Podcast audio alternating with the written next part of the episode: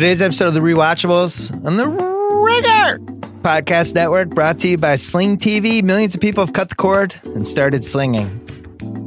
Because slinging is about freedom. There's no long term contract. Customize your channel lineup, change it from one month to the next. Catch the latest shows, live sports, hit movies, including today's rewatchable broadcast news starting at just 25 bucks a month. Open up your relationship with your TV, start slinging.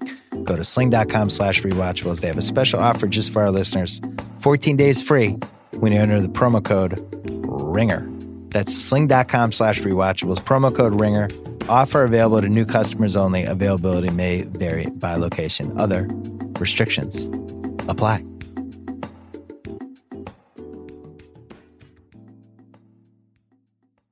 Chris, it must be nice to always believe you know better, to always think you're the smartest person in the room. You should definitely be saying this to Sean. Broadcast news is coming up next. oh no. Ready VTR one and two.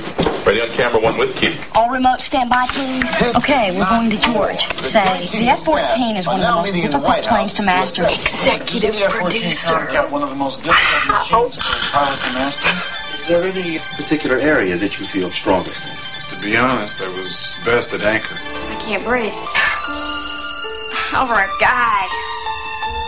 I would give anything if you were two people. So I could call up the one who's my friend and tell her about the one that I like so much.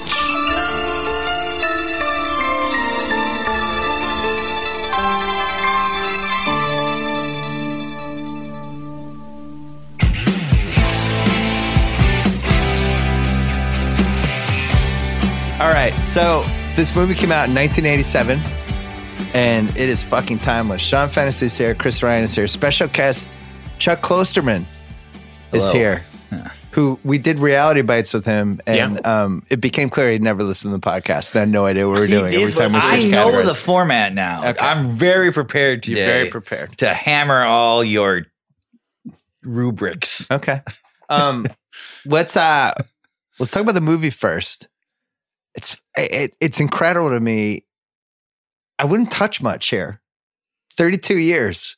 I mean, yeah, there's some fashion. There's some there's some some stuff's a little dated, but for the most part, it's almost perfect. We can talk about the ending at the end.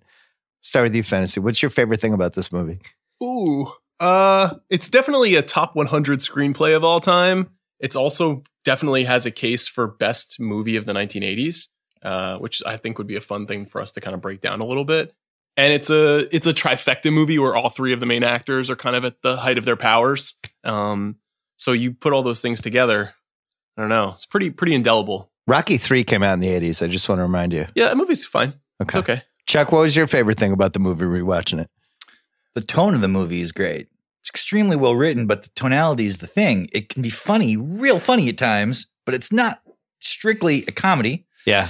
You know, thinking about it, walking over here today, there are some actual parallels in that three way relationship with Reality Bites. Yeah. Yeah. in many ways. Yeah. I mean, uh, and um, I just uh, it's it's odd that a movie that seems like it should only apply to the way media was at a very specific time seems to appeal or, or apply to media throughout time. Yeah. As recently as this week, you know?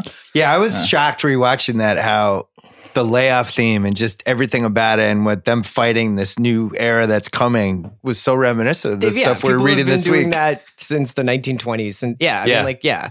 I think for me, it's that uh, you know, in, in your everyday life, for most people, uh, you usually have like a separation between your work and your personal life. There's like you have your job, you have your life at home, but one of the things that kind of you can sometimes get if you work specifically in news, but in media in general, is that feeling of like a kind of almost holistic idea that like your life is wrapped up in what you do in a in a kind of idealistic way that Yeah. you you every day have to deal with these decisions about what you're trying to say about the world how you're trying to say it the way you go about doing that and that the people that you're with in your work life could actually be the most important people in your life and that that that stuff that you talk about all day long is the actual important stuff.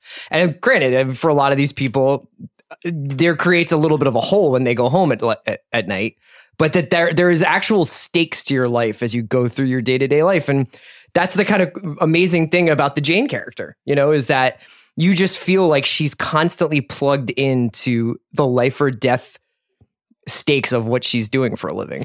It's funny. This movie comes out same year as Wall Street. Yeah. And that Jane character and the Gekko character, you could argue, are the two most important characters in the 80s. Because when I was researching the movie, Jim Brooks like really wanted to make a movie with a strong female lead. And he felt like there was this thing that was happening now with um, feminism, for lack of a better word, where people in these really important professional positions for the first time and being put in the same position that men had been in for decades and decades. So you have that. And you have on the other side, the Gordon Gekko agreed is good. And you can kind of tell the 80s through those two characters, Sean. And, Yeah. and Rocky Balboa. and Rocky Balboa. yeah, I mean, it's just that that um, cliched vision of the alpha '80s, where people really have to how to be in charge is like a theme of the decade, and they're just two sides of the same coin. You know, operating in completely different ways. You don't get the impression that Gordon Gekko ever wakes up in the morning and has himself a good cry before he has to get his day started.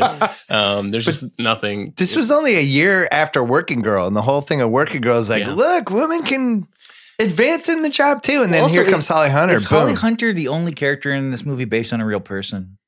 Yeah, No, I- unclear. I have to imagine that given the amount of research Brooks did and the amount of time he had spent in Washington and New York media circles, that the other guys have some parallels. But Well, and, and particularly like the William Hurt, you wouldn't want to have your, you wouldn't want to say like this character is based Yeah, on right. me if you were in news. I you think know, he's a little Peter Jennings. I was going to say Jennings was I the think one. that there's a little Peter Jennings in his character. Because then they always say, He's used to say Jennings was never a rocket scientist. Well, it- it- that- exactly. Jennings was sort of like, uh, I guess, undereducated is the way that he was described, and, then- and he ultimately became kind of a great anchor and a very smart guy. Also, a, a, a ladies' man. Um, but so I think that there are some Peter Jennings, Uh, Albert Brooks. I don't know. There probably any number of people that Yes. lived in Washington in the '80s Sure. could have been Albert Brooks. Who do you think the Nicholson character was based on?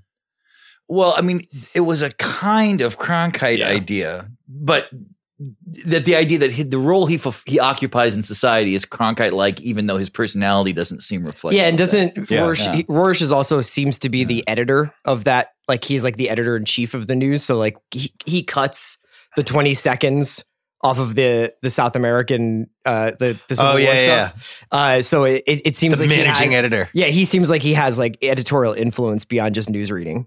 Yeah, jumping out to me watching this again was just the star power.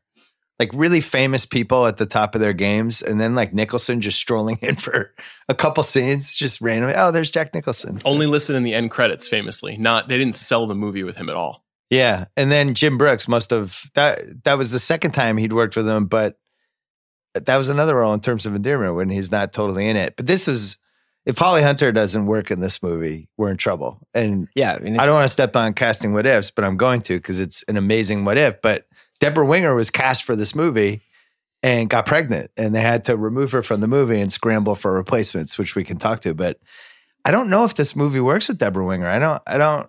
I had too much of a history with her, and she'd kind of been in too many movies in the '80s. And uh, I think part of the thing I like about this movie is I didn't really know Holly Hunter at all until this movie came out. I remember like, who is this? She's tiny. She's fucking seems crazy, but she's awesome and she's passionate. Like I'd just never seen an I actress. could like that. imagine Debra Winger being in this movie and being good, but she wouldn't be Holly Hunter in this. And it's hard to sort of think of this movie in any way without her specific personality and like you know it's so I I think someone else probably could like this is such a well written movie I think a lot of people could have succeeded in almost any role Yeah, yeah, Yes, like, like you could see, 90%. you, I, s- I feel like I say this a lot in the last couple of rewatches, but you could definitely see Harrison Ford doing the William Hurt role. Although, or, or Luke Wilson. Luke Wilson, maybe. Or Luke- if Luke Wilson is in broadcast news, is it a better movie? um, and we often talk on this pod about great years that people had. Yeah. Uh, it's really worth mentioning Holly Hunter's 87 because she does this in Raising Arizona. And I mean, I find, I think she's one of my favorite actresses. And one of the cool things about her, she's popped up in a couple of rewatchables, The Firm. Um, one of the cool things about her is how she, I'm sure not cool ultimately to her because it just means that she maybe stopped getting the great lead roles, but she's transitioned to like this amazing character actor over the course Yeah. of the back, like sort of the last 10, 15 years. Um, but she's just such a dynamite leading actress to have all this screen time and you just kind of ride with Jane the entire time. and it's also a character that a, a, other people in my life have reminded me of over the years. It, it's It's rare when you have the movie character where it's like, oh, she's kind of like Jane. She's just little too little too into the work and I can really relate like- to Jane Craig. It's like She's a very uh, settle down a little Also, bit. Yeah. you know, Yeah. in a weird way, like her size works to her advantage. There's that scene at the end when Joan Cusack, who looks 11 feet tall, Yeah, yeah, yeah, yeah. is hugging her, and there's something about the kind of the energy she has in that small package. It would be. It's like it's so great. She's diminutive. Yeah, she looks Yeah. like it's like Chris Paul going into the paint or something. Because the same thing with William Hurt. William Hurt seems like he's six five in this mm-hmm. movie. Yeah. And they're in these scenes and they have sexual tension, but she's always looking up at him. And it's like this weird parallel to kind of what her position was probably to, you know, trying to work her way up. yeah. Everybody who gets laid off in that scene is a white guy except for Joan Cusack, yeah, which is maybe not necessarily accurate to how things always work out, but especially in the 80s. Yeah. Well, the what percentage of that newsroom would have not been white in that period? Mhm. Yeah, you'd True. have there's basically Yeah. two women. Yeah. Uh the William Hurt part of this. I felt like he was an icon in the 80s. I was trying to explain then- this to my wife last night because she did. She was like, "I'm actually not very familiar with him. He's so interesting to talk about in general." So I so I went back. I'm like, I wonder. So he must have been on stuff and leading up to. I remember Eyewitness. His first movie ever was Altered States, which was like a really One of my cool favorite movie. movies. Yeah, I think 1980. His first three movies, he's the lead in each one. Doesn't have a movie where he's like, oh yeah, he's in there. He's the little brother. Like he, his career starts with Altered States, goes to Body Heat, which I think for movie directors is like one of those movies, like the Soderbergh Oh, types. yeah. Oh, that's Body great. Heat's That's like one of their movies that they one. point to. Yeah. Eyewitness, where him and Sigourney Weaver in there. Those That are one's his a little- first three. Eyewitness is a little forgotten at time. That's Oh, a cool was a movie good too. one. Also, a movie about TV news. Yeah. Yeah, Sigourney Weaver plays a reporter, and he plays, I think, a janitor. Yeah, that's a good one. So nice start. And then from 83 to 85, he just he just rips it off. He's he makes five movies that are nominated for Best Picture. Big Chill, Kiss of the Spider Woman, Children of Lesser God, Broadcast News, Accidental Tourists. He got three Best Actor nominations, and he won for Spider Woman. Those were the first eight years of his career. It's like I don't even know how to compare that to anything. I mean, it's Brando. Like, there's just very few people who have had who had that kind of concentrated five to ten year period where they were suddenly became the most important actor in Hollywood for So almost then- a decade.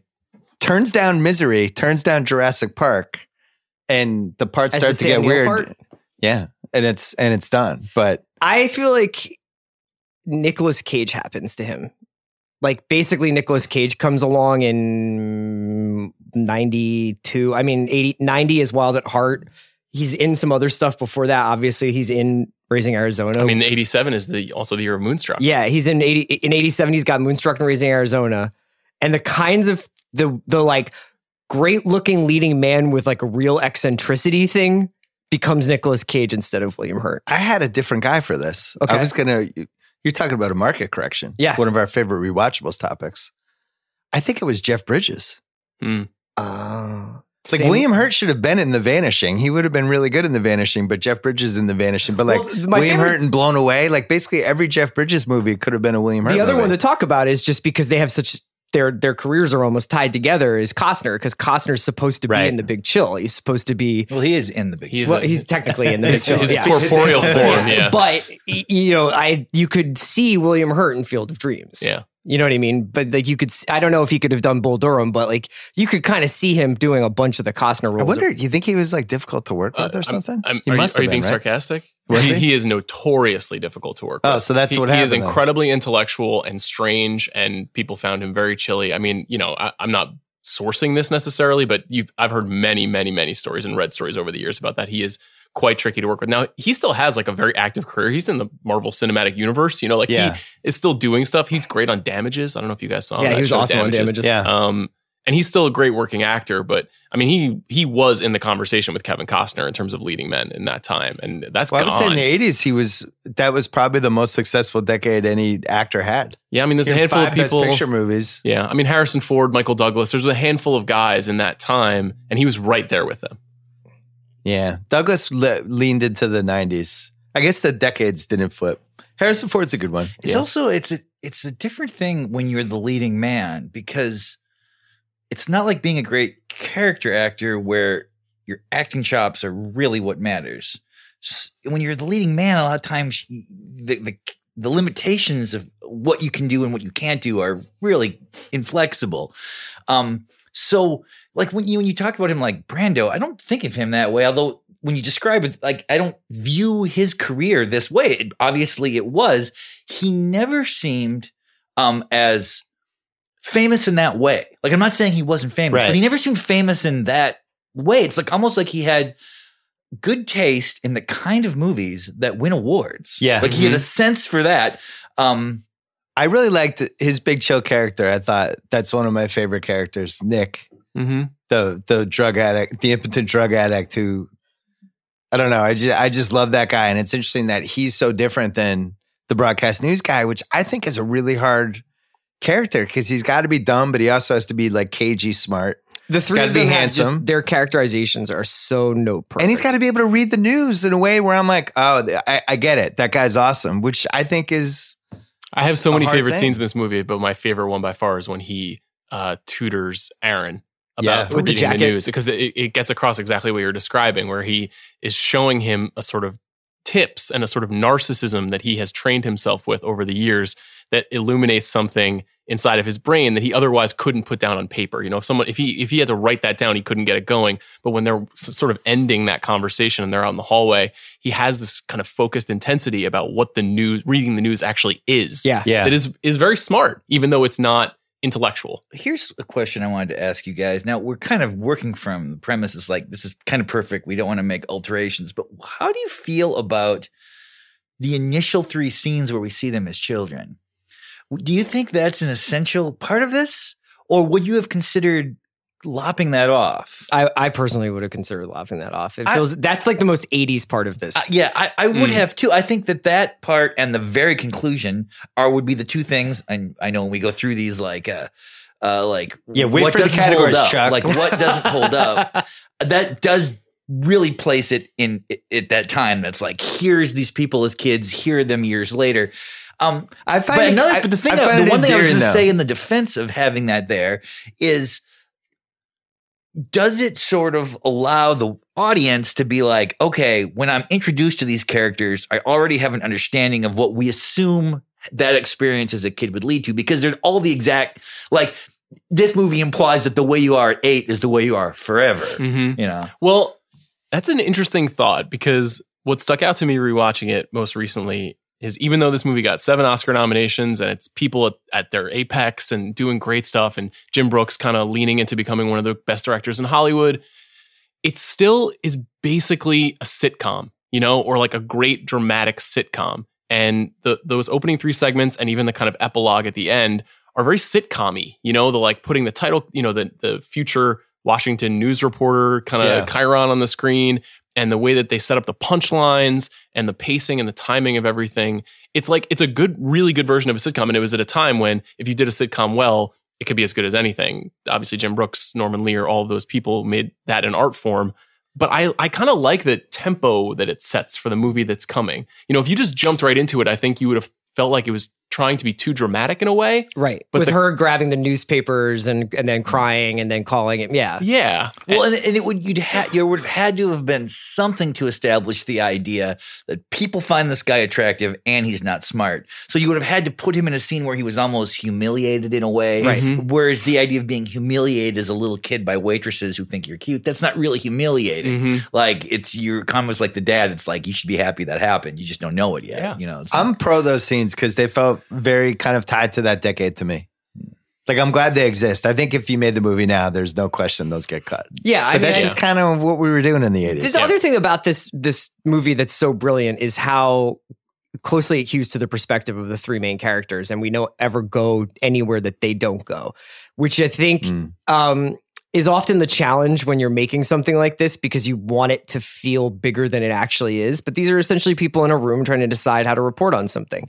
And while they do go to the jungle and they do go find that guy out, outside of the bus station, when they do Tripoli, when they when they do the Libya stuff, uh, they don't go anywhere. Like it's like just all decision making inside of a room, and that's like the brilliance of this movie. I don't know if they made it now, they'd probably have somebody on their way to the airbase in Sicily or whatever. You Mhm. know what I mean? Like they would have someone on the scene and there would be stakes would be like, is he gonna die? Make The director would want the big the Yeah, big battle yeah. scene, but Jim Brooks could have given a shit. He just wanted the dialogue and the people playing off each Right. other, and also probably thinking of it as like these confined places because that's basically the movie is like the Albert Brooks apartment, which he's given an interview about where he said because that scene is the most important scene in the movie, and he needed a scene where the locations could move with the characters, so it would be like go in that kitchen, the little nook, the living room. She could leave, but it, the camera could follow them around. He said he was scouting and scouting forever, trying to find like the right place that had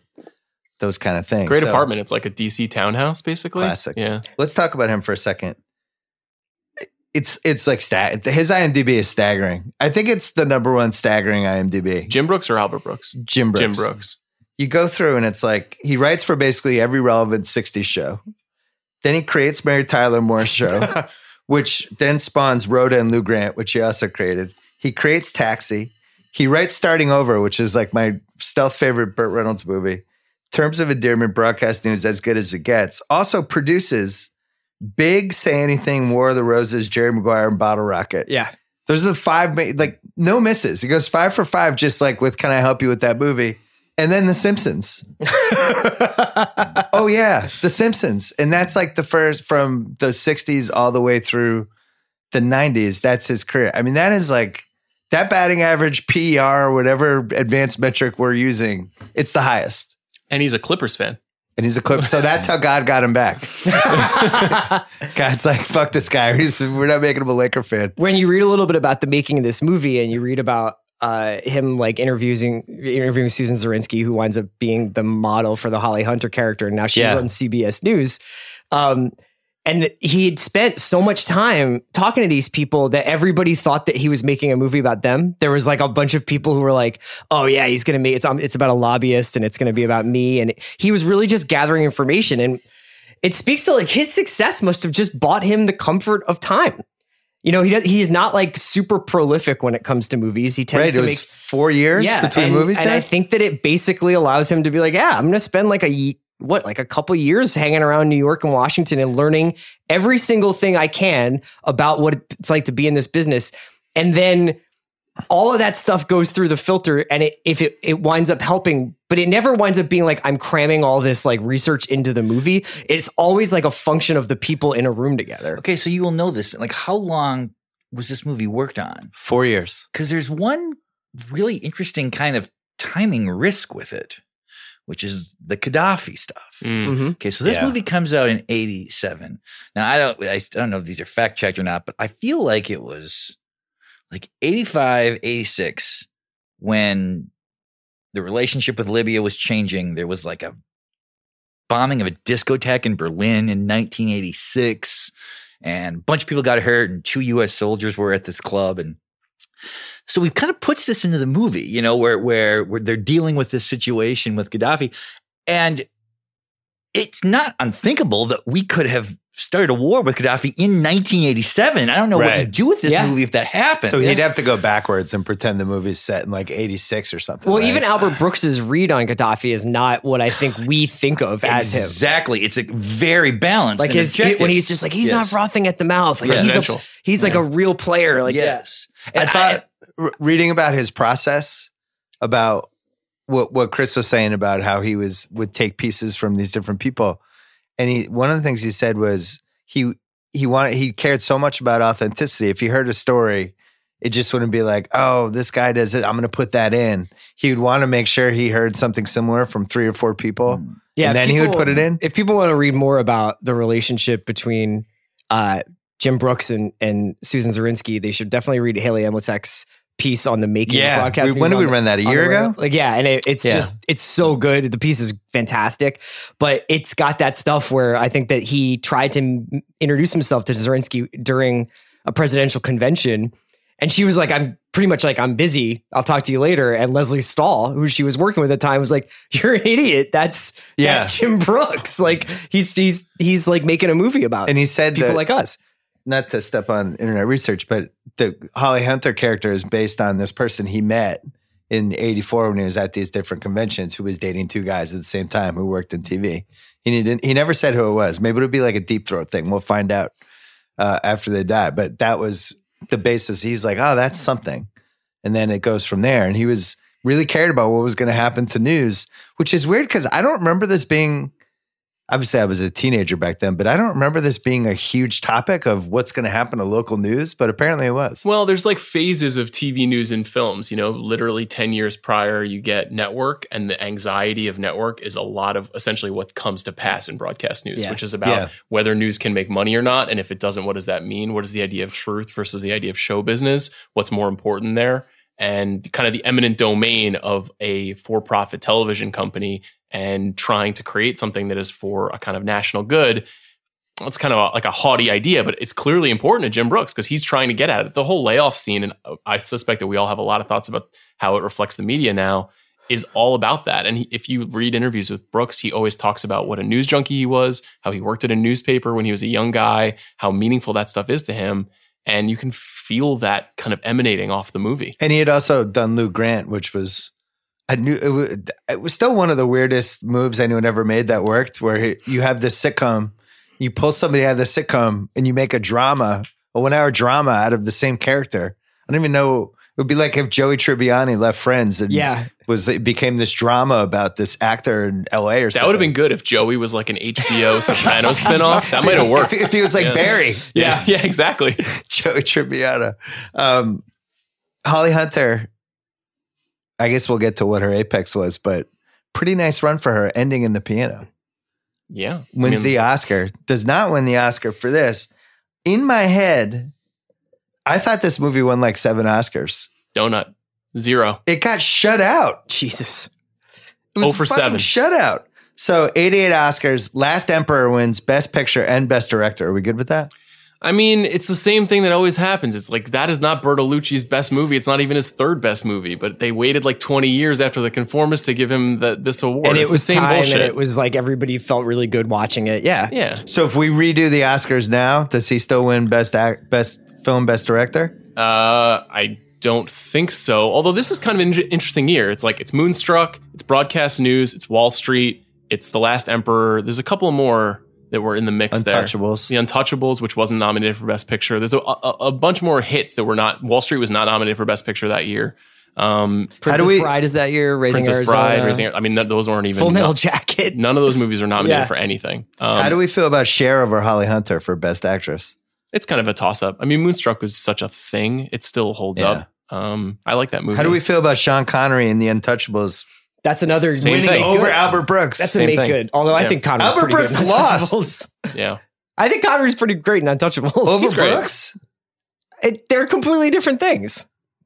It's uh, You're a sellout. So I'm a sellout because You're a a sellout. You're like, you're, you're Ben Stiller in Reality Bites. Albert Brooks was supposed to get the Sean Connery Award for Drive in 2011 when that came out. And then he didn't get nominated. And it was like, I remember that was the big snub of that year that they didn't Oh, nominate yeah. Albert Right. Brooks because it was supposed to be his make good for not winning That was the this Ethan. Hawke of this year, right? That's a movie that came and went. The craziest thing about the Oscars uh, that year for broadcast news is it, it gets seven nominations, but Brooks does not get nominated for Best Director, which is really weird. It gets Yeah. Best Editing, it gets Best Cinematography for Michael Ballhaus, who's like one of the all-time great cinematographers. He shot Raging Bull. He's one of Scorsese's guys. He does, this movie looks incredibly good if you analyze how it's shot. It's really smart, um, but no Brooks. It's one of those things where how can every actor be nominated, be nominated for Best Picture? All of the craftspeople be nominated, but he's not nominated. And Moonstruck got nominated over for screenplay, Yeah. not them.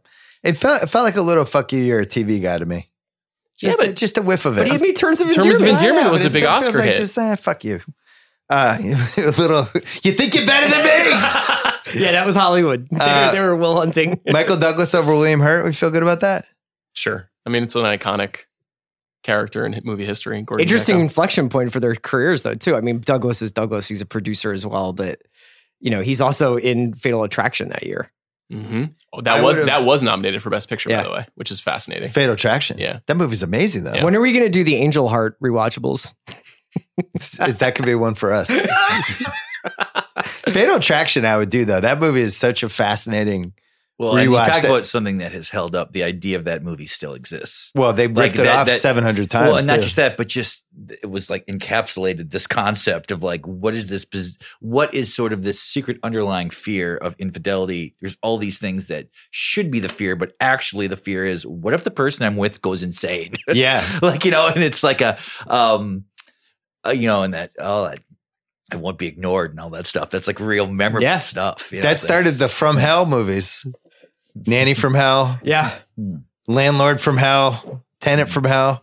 I miss those. Broadcast news is kind of the anchor from hell, you know? In, in a Little lot of ways, like, is William Hurt the villain of this movie or, or the hero? Or This is what Brooks said.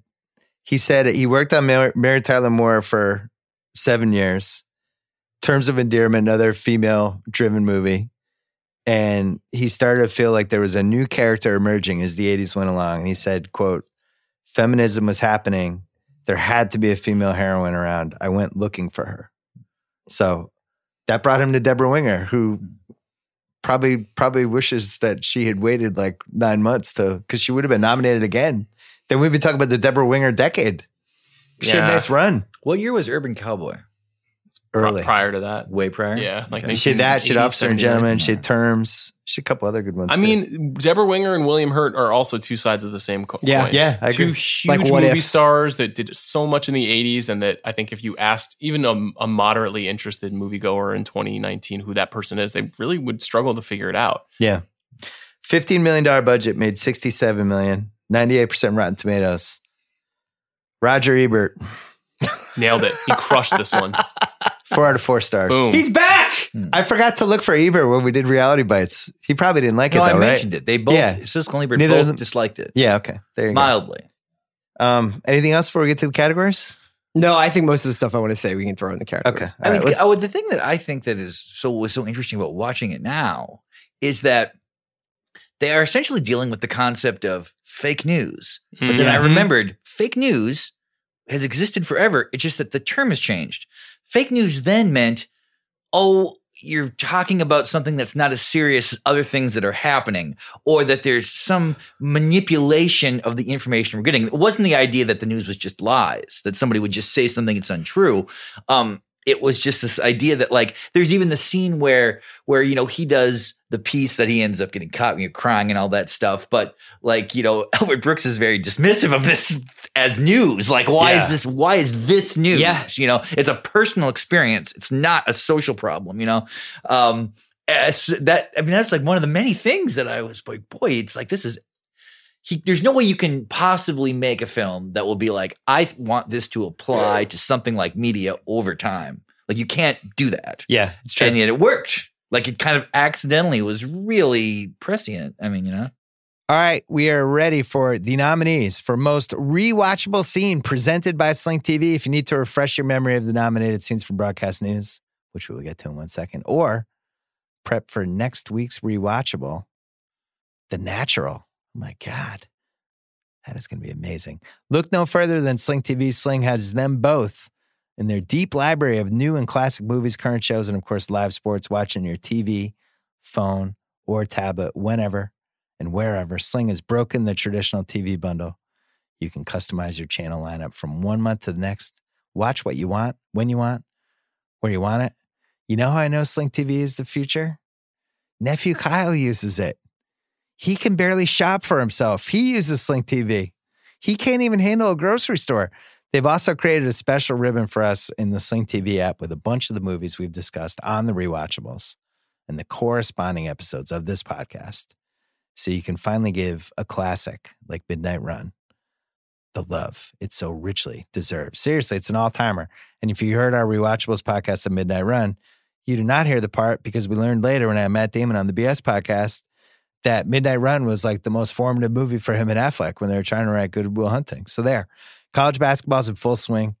NBA playoffs, NHL playoffs, MLB opening day. They're just around the corner. Don't miss out. There's a better way to watch TV at Sling. Sign up at sling.com slash rewatchables. Sling.com slash rewatchables. Special offer just for us. Not just my listeners, but us, the hosts. 14 days free when you enter promo code RINGER. That is sling.com slash rewatchables. Promo code RINGER. Offer available to new customers only. Availability may vary by location. Other restrictions apply. And now, our nominees. All right, the categories. Most rewatchable scene. I only put six down, but I'm sure you guys have other ones. I'll just rip through these quick. The first time uh, William Hurt is the anchor and she's in his ear is just really well done. And and Brooks is on the phone. it's really, yeah, it's just that whole scene's really great. What's it like at the moment of confrontation? What's it like to be in a real dogfight? Okay, At after that this guy we'll go for a wrap up. You'll have about 10 seconds. Ask him how does he know when he has a hit? Do you know you have a hit from one of those screens inside your cockpit, or can It's you good, actually see your missile strike the other plane with your eye? That's good. equipment is very sophisticated, but When they uh when William Hurt and Albert Brooks are on the balcony and he asks them to li- to list the uh The cabinet members. and then he stops. He goes, "You're enjoying this, aren't you?" Like that whole scene, the interplay with those guys, I really like. Can you name all the members of the cabinet? Okay, let's drop it. What? I mean, I am not gonna take a test for you. I mean, if that came up in conversation, We're conversing. Okay, don't name them for me. Just tell me if you know. yes, Aaron, I know the names of the cabinet. Okay. All 12? Yes. There's only 10. Him teaching uh Aaron how to be an anchor, leading to the jacket trick. Yep. Just want to mention the jacket trick when I started doing countdown on ESPN. It works. Worked out. Yeah, because what happens if you move, start moving around, it starts bunching up and it makes the things go up. So you make sure that the like the bottom You- of your you- jacket you're sitting when on. you're sitting down, you pull the jacket under your ass and you sit down on it. And every time I did it, I thought of William Hurt. Well, was it was there somebody at ESPN who was like the person who gave you tips on how to No, appear better? Oh God, no! no didn't- one like that. the that? company was only making eight billion dollars a year at the time. you it would have made too much Celtics sense. drafted James Young, did you say cut back to me and I'll be crying? uh, Aaron's television disaster. oh my god. It's just so that one is so one of good. those where I remember the first time I did uh, PTI, I was like, I just don't want to like that was the bar that you pointed to. Like, I just don't want that to happen. Yeah. Where it's just like your whole world is ending basically on live TV. The big fight after the TV disaster between uh, between Jane and Aaron, and then um, and then finally Jane confronting Bill. Tom about the video trick. What else would you what put in What are we doing there? here? It's Bobby, Bobby, Bobby. Whoops. Whoops.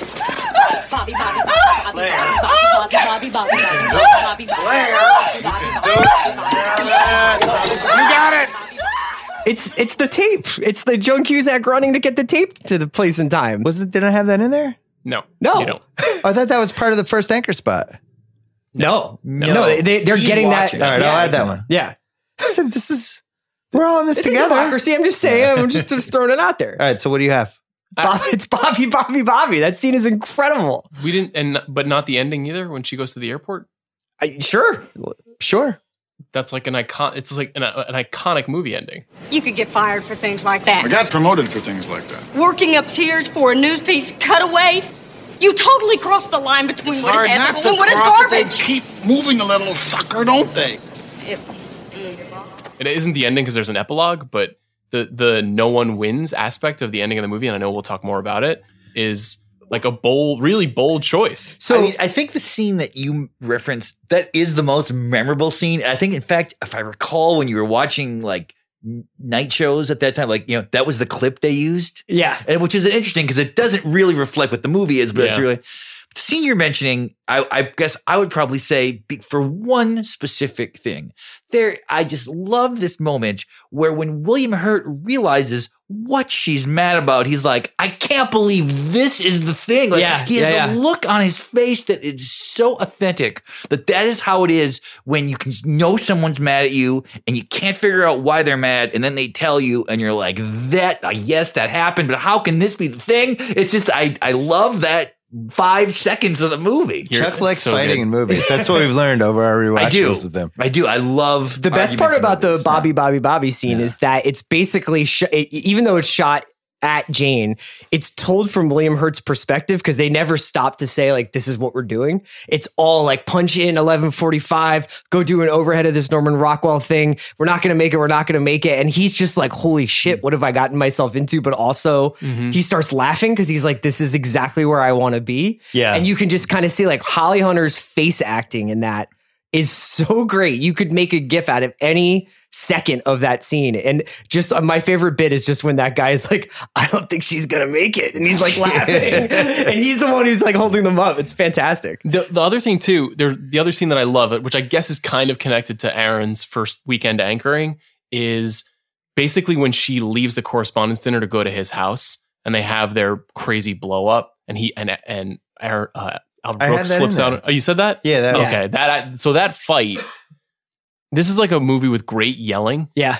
And the scene that you were talking about, Chris, where you know they're doing Libya and she's screaming, and then Paul turns and he's like, "I did not realize she was this good." And and then later, when he screams at her and she screams at him in Aaron's apartment, is like some of the best yelling you'll ever see. Some of the most authentic, but also sitcom yelling. So that that, that might, That's my vote. That, that, scene. that might be my, my vote too. because for a few reasons, I it's like eight minutes long, and it, it kind of I don't know whether they did this intentionally or whether they edited it to make it seem like that, but it kind of feels like they do it in one take. I wouldn't be surprised. It rides the whole time, and I think this was one of the reasons he wanted to pick the apartment that they could move around with the characters in. And so much happens, and the peaks and the valleys, and he has some. What was that one quote he had where he goes, um, Tom is a very nice guy, but he is the devil.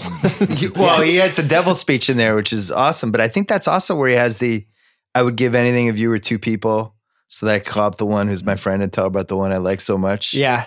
Um, but he just he has these like Confucius um statements in there. That devil monologue is amazing. I want Craig, let's hear that. Don't get me wrong when I tell you that Tom, while being a very nice guy, is the devil. This isn't friendship. You're crazy, you know that? What do you think the devil's gonna look like if he's around? God. Come on, no one's gonna be taken in by a guy with a long, red, pointy tail. Come on, what's he gonna sound like? no. I'm semi serious here. You're serious? He will be attractive. He'll be nice and helpful. He'll get a job where he influences a great God fearing nation. He'll never do an evil thing. He'll never deliberately hurt a living thing. He'll just bit by little bit lower our standards where they're important. Just a tiny little bit. Just coax along, flash over substance. Just a tiny little bit. And he'll talk about all of us really being salesmen. And he'll get all the great women. And he's great in it. And I think that's like my favorite. Albert Brooks is a little polarizing, I think. I think some people are completely all 1 million percent in, other people are kind of take it or leave it. He is I'm more in the take it or leave it camp. he is literally one of my heroes. Yeah, I know. think he is one of the most creative and influential people of the last 50 years. I, I think he's so, and this is just him acting. You know, Right. he- he's obviously a hugely creative person who's done a lot of stuff, but just as an actor, he's so funny and sad and melancholy and angry and interesting in this movie at all well, like, and one thing I assumed that he ha- it couldn't have been in the script. I assumed he just did was when he is not involved with the Gaddafi stuff, so he's at home drinking, and at one point he's sort of like, "I'm reading and I'm singing at the same time." yeah, it's just like I can do this or Yeah. whatever. It's like that. You couldn't really put that into a script because you would need someone to be, you know, it, it- that I. I just I, I really like that part in the movie. Me too. Yeah. the peaks and valleys of that scene ending with her him realizing how upset she is that her date fell through and then he's like it was good to see you jane just like as icy as possible the Thanks scene for ends. stopping by. Yeah, thanks for stopping by uh all right so we're split on that one what's age the best just quickly we mentioned some of the stuff but the theme of an unkillable media institution starting to die that's aged pretty well we've lived this Mm. two other ways I, I would say it's the central problem of working in media. yeah That's what I I keep going back to this, but it just really surprised me how the the what the reason he seems to want to write this movie is to sort of sort of grapple with this. One, he wants he wants to write a romance in one way, but he also wants to sort of deal with this problem that he sees that still exists. You know, um, uh, it it it should not feel as contemporary as it does. You know, I have Aaron as uh he's kind of a proxy for whatever the internet's going to be 10 years from now. You think so? angry, clever, it's like really Oh, holding, yeah. holding. He's got all these things that would eventually seep into the yeah, actual that's internet. that's smart. Um, Aaron's theory and the devil, a really solid theory. the devil would wouldn't be somebody we would realize. Piece by piece, lower our standards Yeah. bit by bit. If he doesn't see me soon, we're not supposed to be together. When she goes to the correspondence dinner and she's she's kind of waiting in that balcony, Yeah. and then he looks up. His acting's so good in that scene. He sees her. Does the mock like fall back. He's Clutches his heart. um, Nicholson's reaction to when the guy says, "Well, you could dump a million dollars of your salary," and he just stops and turns. Great Uh. Nicholson, and then uh, Joan Cusack saying, "Except for socially, you're my role model." Yeah. I thought was awesome. Jane, I gotta tell you something. Yeah? Except for socially. You're my role model. But the Holly Hunter character, just in general, has aged the best because anyone who's worked in media has run across the Holly Hunter character from either sex, and Yep. you know that's that person who's just like, just fucking calm down and have a drink. You can go home. It's okay. It doesn't work like that. Yeah. Yeah. Well, and also, I mean, all three, you? all three characters though, because there's also the idea of the guy who's too smart to succeed, and the guy who succeeds because he's not that smart, Right. and that and that happens over and over again in life. You know, Anything else for you, Chris? I mean, I think that it, weirdly, like it, you know, the first thing you mentioned about the media institutions suddenly becoming inst- unstable is it's what's aged the best and what's aged the worst is the centrality of like news in our life as a daily rather than constant uh presence. So Yeah. it's basic. I remember when they do the, uh I think it's when they watch the the Rockwell. The, the soldier coming home segment and they're all gathered around the television and they're all just kind of like yes and then like you know uh, nicholson takes them out it just kind of reminded me of like the way that my family was oriented around watching the national news Yeah. you know you'd watch basically the half hour of local news and then you'd watch dan rather or peter jennings at, at 6.30 or 7 or whatever it was. And it's so crazy because they're talking about the rise of entertainment tonight which is sort of this ominous hmm. thing and the idea of news as as entertainment and as and for profit. But I think what's aged the best is that idea that like the news was something you waited for and that really did set the tone and the agenda for the rest of the day, but it wasn't this constant nattering in your ear. It was basically was in the morning when you woke up, you read the newspaper, and it was at six and six thirty when You'd you watched that happened. news. And Yeah. if you want to stay up till eleven, those were the three times a day you found out what happened. Yeah. Yeah, there was something kind of quaint about the Libya scene where they have to kind of do a special report Yeah. and everybody has to go into the office because the way that network news operates now, everybody is there all the time and there's always someone ready to do a special report. Yeah. It doesn't have to be this crack team that they pull together at the last minute who are at a dinner party or something. It's just that whole experience has completely changed. And I had the same relationship, Chris. I mean, just six o'clock PM every day at the dinner table, the TV was on. Who did you- network who did you was on. guys watch? Peter Jennings. Peter it was always ABC. We watched Yeah. Dan Rather. I remember after my parents got divorced when I when uh, my mom lived in Connecticut and I used to go see my mom before I eventually moved there for a few years.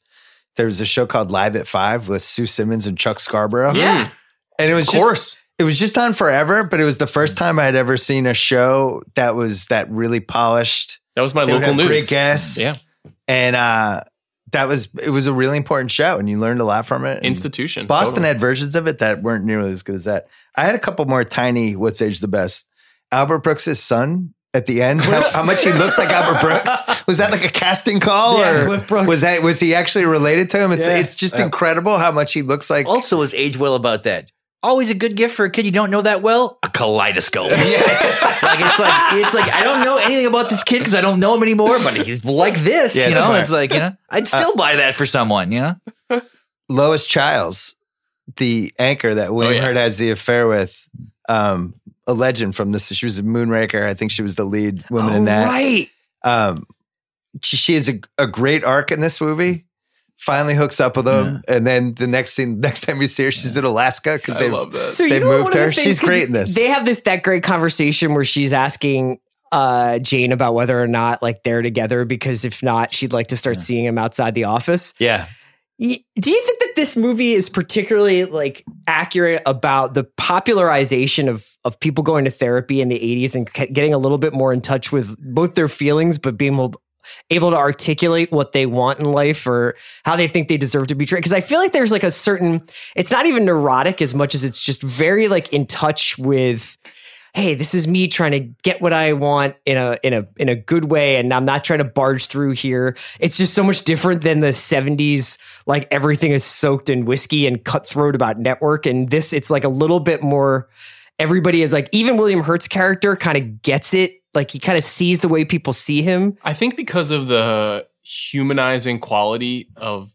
Jim Brooks's writing, you kind of forget that this is a movie about really successful professional people. Yeah. You know, kind of operating at the absolute height of their industry. I mean, they're on network television doing the news. Now, even though that it sometimes seems like it's a bedraggling kind of job, th- these are really successful, erudite, kind of Tony people. They're basically upper class. And the idea of Aaron at the end of the movie kind of going to Portland is considered like a huge step down from the corridors of Washington D.C. So I feel like if you fu- if you see people in the movie who are able to communicate in sophisticated ways, it's because they're pretty sophisticated people. And whether they're in therapy or they just read a lot or they know that they're very driven and that alpha 80s quality is kind of at the forefront of everything, we lose sight of that because people seem like such basket cases inside the workplace. This is something that I, I think maybe maybe it changed quickly. Maybe it's still going on. I don't know because I haven't worked in an office for a while. But you know, in the eight years I worked in newspapers and then in magazines, especially in newspapers, though,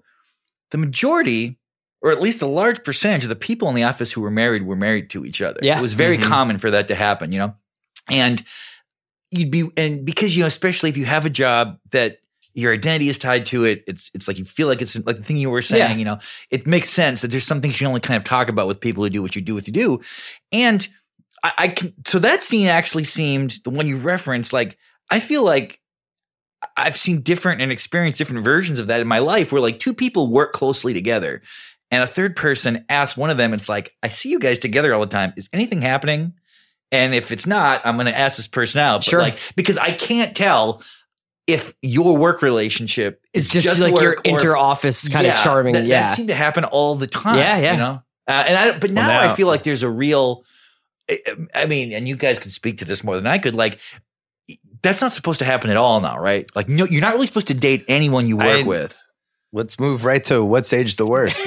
Because 20 years from now, everybody will be working in a suit of armor. Yeah. Um, it, it is But even if jarring you're to what. peers, you're not supposed to date now, right? Eh, it's it's a complicated subject, Chuck. So, dude, maybe we should just preemptively cancel this co- part of the conversation for HR reasons. I I was gonna say Well, I'm really interested in this now. I, Like- it struck me watching the movie. You got nothing to lose Bill's here, about to stuff down half a Yeah, million Sean. dollars for everybody to get suits of armor. yeah, no, we can get a deal on the suits of armor. yeah, right. No, they so they almost hook up, and then he says after, "I'm actually going to be working with you in the office." And if that happens down in 2019, it's over Yeah, I mean, because he's he's she's technically his Yeah. boss. Mhm. That's it. It goes nowhere. In this movie, it, it makes the romance and the love triangle even more interesting. Everybody's working together, and they're all gone. That's just kind of what the 80s was like. We didn't have the internet. You were going to meet either people at work or at a bar or at a party, and that's it. How else that are we was going to meet the somebody? only ways you were going to really get to know anyone was to work with them. There was no really other way unless you saw them in the same social situations over and over and over again. And um, my friend Wilds from ESPN, Libby, who I worked with 30 for 30, she walked in like on her first day and Wild said to Jacoby, I'm going to marry that girl someday. And they got married. They have two kids. Is that for real? That's an actual story. Wow. And it's one It's of like my favorite Brooks couples. movie. But like now, I in 2019, I, I don't know. So anyway, that, it is, it just feels very specific to the 1980s. I think the thing that has changed is that there is a lot more. It, it- people are sort of more careful, and there's a lot more intensity around putting things out in the open.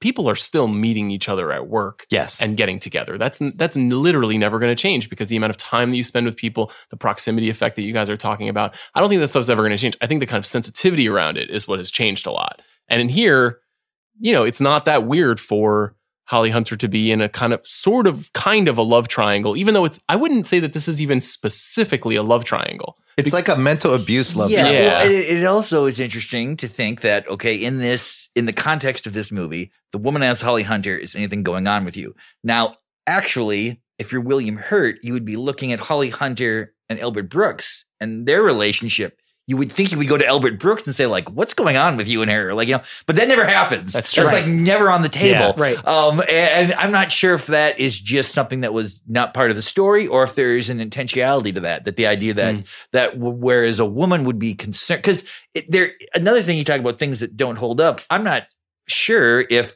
would the idea of sending someone to Alaska to keep away from it, would that be perceived now as kind of a woman being against her. Yeah, call- she'd file, like- she'd file like- an HR suit. Yes, that you can't. Well, I don't know. She'd fi- who she might not put it together because it is a good story. It's an Alaskan serial killer, but Yeah. it's just like the the idea that she would do that because for the most part, Holly Hunter's flaws in this movie um, are problems for herself. She doesn't go around hurting other people, Yeah. except in this one case. Right. She said, you know, Right. and I don't. I I was. I remember. I didn't remember that at all from the. I mean, I hadn't seen this movie since 1989 or something. So there was. I'd forgotten Jack Nicholson was in it. Yeah. Like I, I totally forgotten that part of it. So, but that's that struck to me like that's. I wonder they wouldn't do that now. I don't think they'd have her send someone to Alaska to keep her away from a guy. Another thing that has uh, aged the worst, we mentioned earlier, but when they're showing the date rape segment and, and uh, Aaron's like, come on, what is this? Where's Yeah. the real news? I'm I'm pretty sure that wouldn't happen now. At the same time, he's coming from that angle, which we talked about, which news was supposed to be news and not, was it these personal stories or was it you weren't trying to be People magazine? Yeah, I mean you that just was trying to fake, that was fake news in Yeah. 1987. Haley writes about that scene really well. I would argue that Aaron's story about the soldier coming home is just as sort of like Yeah. it has a little bit of syrup on it as Completely well. I mean, it's like He's just being a it's dick because it's he was just like, William what- Hurt. if I do it, it's okay, but if you do it, I'm going to have something to say about Well, it. You really blew the lid off of Nookie. That's a great. That's a great yeah. 80s Yeah. Well, sentence the- that you'd never hear again. In Yeah. 2018, that is uh, the, you're you're packing up your office. Actually, you're getting your office packed up for you. Yes. it's, it's a thing where it's like also where like the news they think about the news differently where it's like you can't show a guy tying his shoes unless he's naturally tying his shoes. Hmm so the i so w- if that sort of is the bar of what constitutes how, what we're doing here then the idea of anyone's you know anything that's only happening to one person is almost not news in that world. Yeah. it's got to happen to people not just a person you know I would argue that that's true of almost every iteration of news. Unless you happen to be stumbling upon an event happening in real time, there is a performative mm-hmm. aspect to being a reporter because you are talking to people after something has happened and trying to gather information. And when that person talks to you, they are performing their memory. You are performing as an interviewer to try to compel them to speak to Yeah. you. All of that stuff is all baked into this stew. With TV, it's particularly acute because you're on television. So you have you're wearing makeup and it's cut together and there's music, but there is something so interesting because like Chris, I totally agree with what you're saying. And I feel like the movie is actually smart about that. I think it's actually saying that there's not such a wide chasm between what William Hurt's character does and what Albert Brooks's mm. character does, but that we tend to like obsess over what we define as the ethical choices in our mm. work or why Sure. shit is important. But they Sure. would say the difference is motive. Hmm That even if even if what they're doing is ultimately more similar than different, the uh the the motive that Hurt has to amplify the story by placing himself in it and placing in the the signifier of emotion that is like a that is then cinematic. Whereas Albert Brooks is not doing anything that different but his motive is simply that we should prioritize what is important because people need to know these Well, but things. wait a second though. It's, it's different in that William Hurt wants to do that story because it's a good story for him. And Whereas Albert Brooks is the Albert same. Brooks- Yeah. He wa- he is insecure, but he's- wants Jack Nicholson to notice him. This is like a Yeah. this is like some sort of more altruistic, but it's really not. but it's not. That's the, thing. same Is, means to the end. it's Right. the lies we tell ourselves. It's like he can speak Spanish and he can get, you know, he can do that kind of stuff. And William Hurt can engage with people on a human level. And Yeah. yes, he might then go back in post and add his tears. But you could make the argument that Holly Hunter and Albert Brooks putting the Rockwell picture as an as like a, a dissolve over that guy going home is like equally manipulative. Yeah. It's Hollywood. Yeah, totally. Absolutely. It's yeah, it's on screen. It's going to be manipulative. More what's age the worst. Um, Holly Hunter's hair and dress at the correspondence dinner. My wife was watching most of the movie with me, and when she comes out, my wife audibly gla- gasped and then just started yelling at the TV. Why did they do this to her? It's, It's- pretty rough. the hair But is it's funny. Also the eighties. Like when she appears in the next scene and she just has the short bob, she looks great. Yeah, she looks great. So it's funny that that was like 80s her were souping it up. her her outfit at the end wasn't great either. And then Tom's fiance at the end. I, I don't know. I just I didn't get that one at all. Seven years had passed. We'll talk about the seven years later, but I just thought that was like a nice touch. I mean, like I have a lot of issues with the released very ending, but I thought it was a nice touch because when you are in a relationship with someone, you kind of can only view that person with you. You can only like imagine them w- with you, and then when you see them with somebody else later down the line, you're like, you're like, You're like a completely different, like a foreign, you're an alien. Like to have, and there's this guy with like, or a girl with him, and you're just That's like, all fine. I just wanted him to be married to like a 22 year old smoke show weather weatherman. I was like, I couldn't believe that was the easiest layup ever. That he should have been married to like the weather lady who's like, this is Victoria, and we- she's 22. Do we have to wait still, or can we talk about that scene you sent us? No, we're gonna wait. We're getting to it. Hey, let's take a quick break to talk about Bud Light. Did you know not all alcohol products are required to list their ingredients? That was news to me. Bud Light is changing the game, much like James Brooks did with this movie.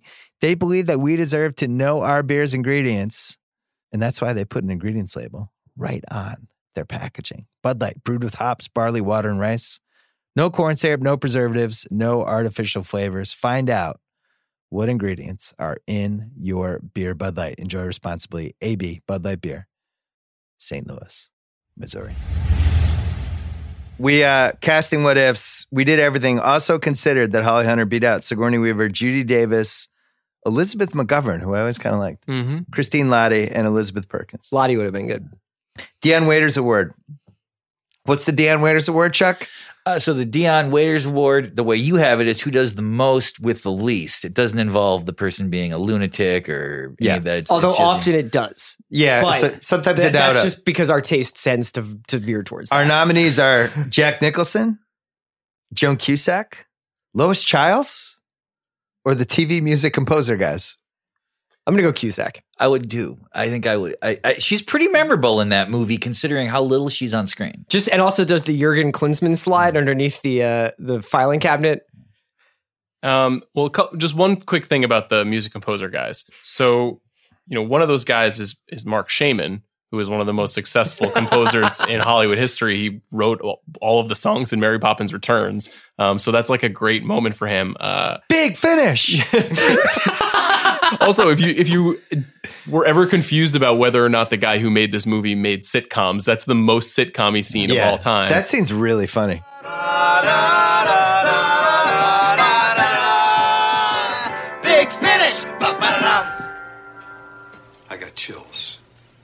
I love it too. I, I, Strings. dun.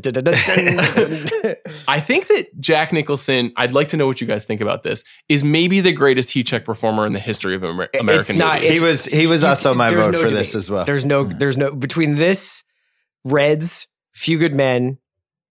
In I- some ways, terms of terms, endearment, and even yeah. the Joker, like movies where he is not the star, Yeah.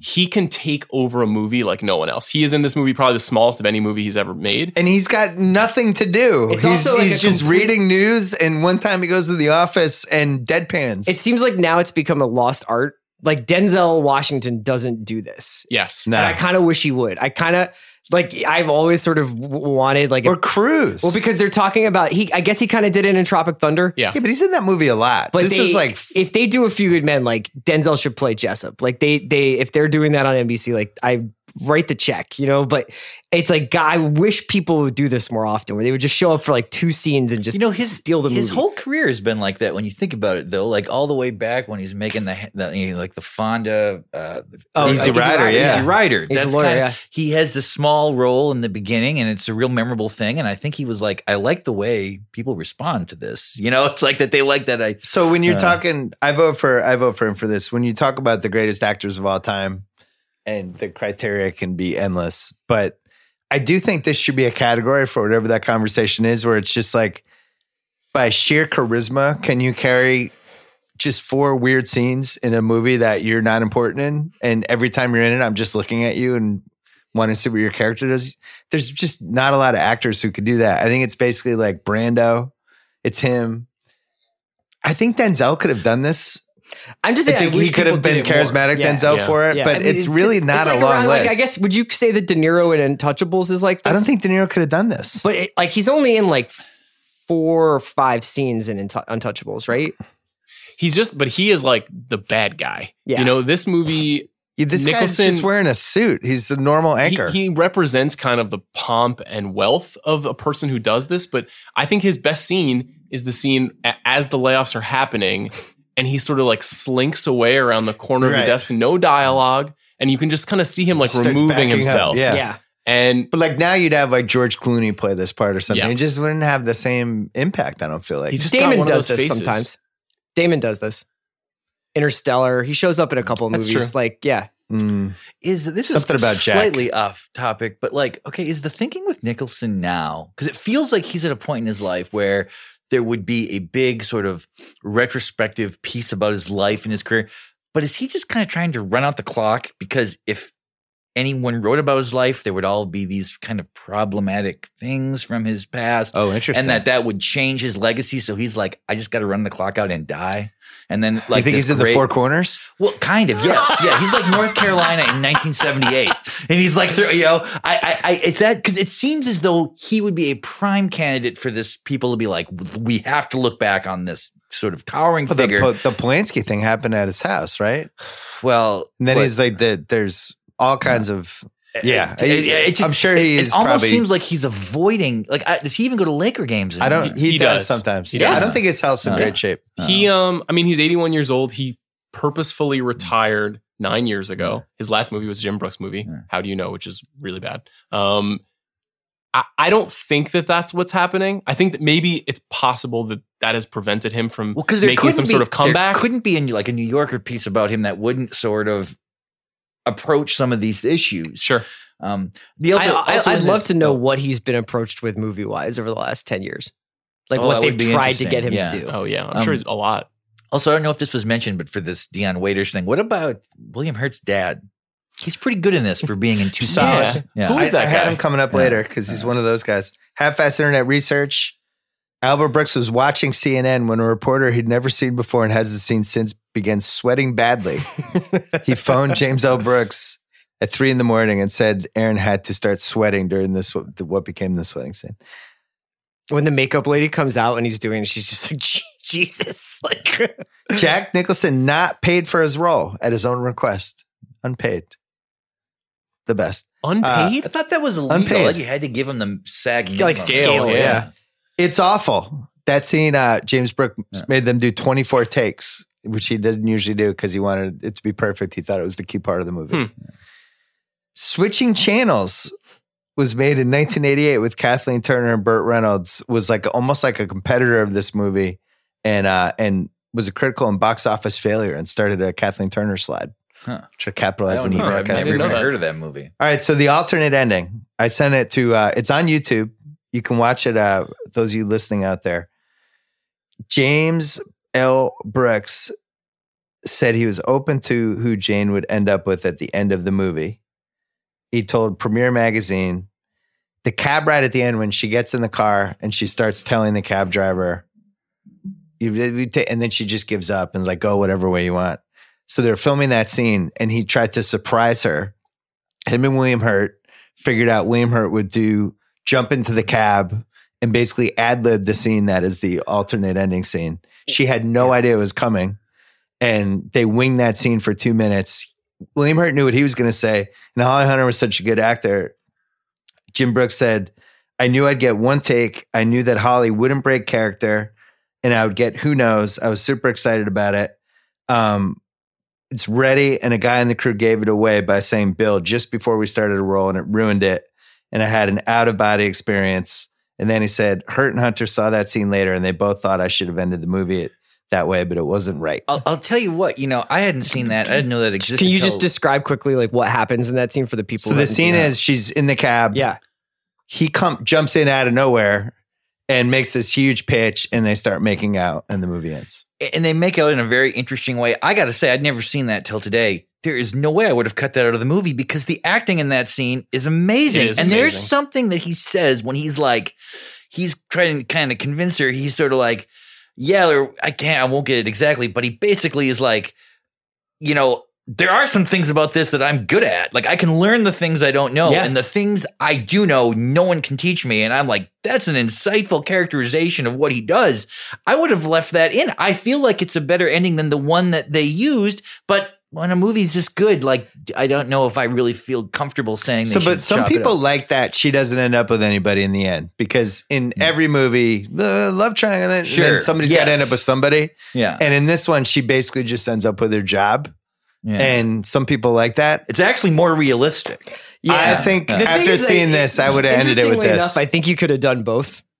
Like I think she could have had her moment with him in the cab, and then you can find out years later that they're Yeah. not together and that they've all kind of Oh, moved that's on a with good their one. lives. I think that would have been a good solution. But that probably wouldn't have tested well if they did test it. There's another one on There's the no cra- way this version tested well. The version that they did is one of the all-time downer endings. I know. Well, I it- just, 'cause I like honestly hit stop after it, when she's in the cab. I just stopped the movie. What do you think? I mean, it's not. It doesn't ruin the movie, but it's like that. Just even when you sent that today, I was like, God damn it! I was going to talk about it in nitpicks. I hate the ending of this movie, which is weird because this is one of my favorite movies, and I actually like watching it, even though I don't like it. hmm But it's just a, it's just a, just doesn't work. It's really weird, and it's like it's raining. It's like come over here to the gazebo, and there's jackets, and he stays for one second, then he leaves, Yeah. and then it's just like all of it is just weird. And they're also like, well, I guess we'll be working again together. yeah. That's Did you throwing take the job? I Oh. did. Yeah. It's like it, it just wrapped it up so tightly. Yeah. I hated it. And then it was like seven years later. It took him seven more years to get the Nicholson job. Yeah. that's not that, surprising. that I Also, buy. yeah, I and don't also know. Yeah. Albert Brooks needed to have a kid who was old enough to have a colitis. I guess so. That yeah. so they had to have at least Yeah. five years in there. Yeah. Um, but so he clearly he went to Portland. He met somebody. They got pregnant. It happened fast because that kid actually looks. You've probably than drank seven. with him before Blazers games. Um, Aaron's but you're, son. Chris is right though. It would have been interesting if they would have ended the use the alternative ending, and then we see this scene and we're like, why are they coming from different places? Who are Right. they talking about? And you'd be like, oh. Like most people who date in their early 20s, they didn't live the rest of their life together. Although you did, Sean. I did Fennessey. actually, yes. Yes. Although we did not meet at a network news job. The alternative would be you, you graduate it and you just kind of like you do the Michael Clayton graduate ending of just like her in the cab and it just that's it. You know what I mean? You don't know what happens to her. It's not the point. It's just been this moment in her life. I mean, I also feel like her it should giving have up, worked though. her giving up on the directions to the cab driver. That also is a good moment. that would be Yeah. great. That's a good moment in the movie. So it would be you would lose that with the alternative. And then ending. it should have been she should have gone to a rescue shelter and gotten a cat and then bought a pack of cigarettes. And then the movie ends with her just cleaning cat litter, knowing this is going to be the rest of her life, smoking cigs. I don't know. Uh, I like the alternate ending more than the actual ending, but I think neither of them were ideal. It's so funny because most movies don't have a good ending at all. And I think you can make the case that this movie has two good endings, which is pretty rare. Um, I don't know that they're necessarily classically satisfying. Like them not ending up together is not classically satisfying, right? But and I, like that they did it that way. I do too, and I- but I, I I I agree with what Chuck said, which is that when you watch that scene, the acting is so incredible, and even though it's like not really edited or anything, and you can tell that it's kind of unfinished in a way, there's so much intensity between the two of them, and they have some something that feels so real, Yeah. that you buy that they would not be able to quit each other. Okay, how would you guys feel about this hypothetical ending? So we were early talking about the idea that what Albert Brooks does and what William Hurt does is not that dramatically different in truth. So what, how would you have felt if Albert Brooks tells Holly Hunter to you know wa- go back and watch the tape? yeah. She sees it.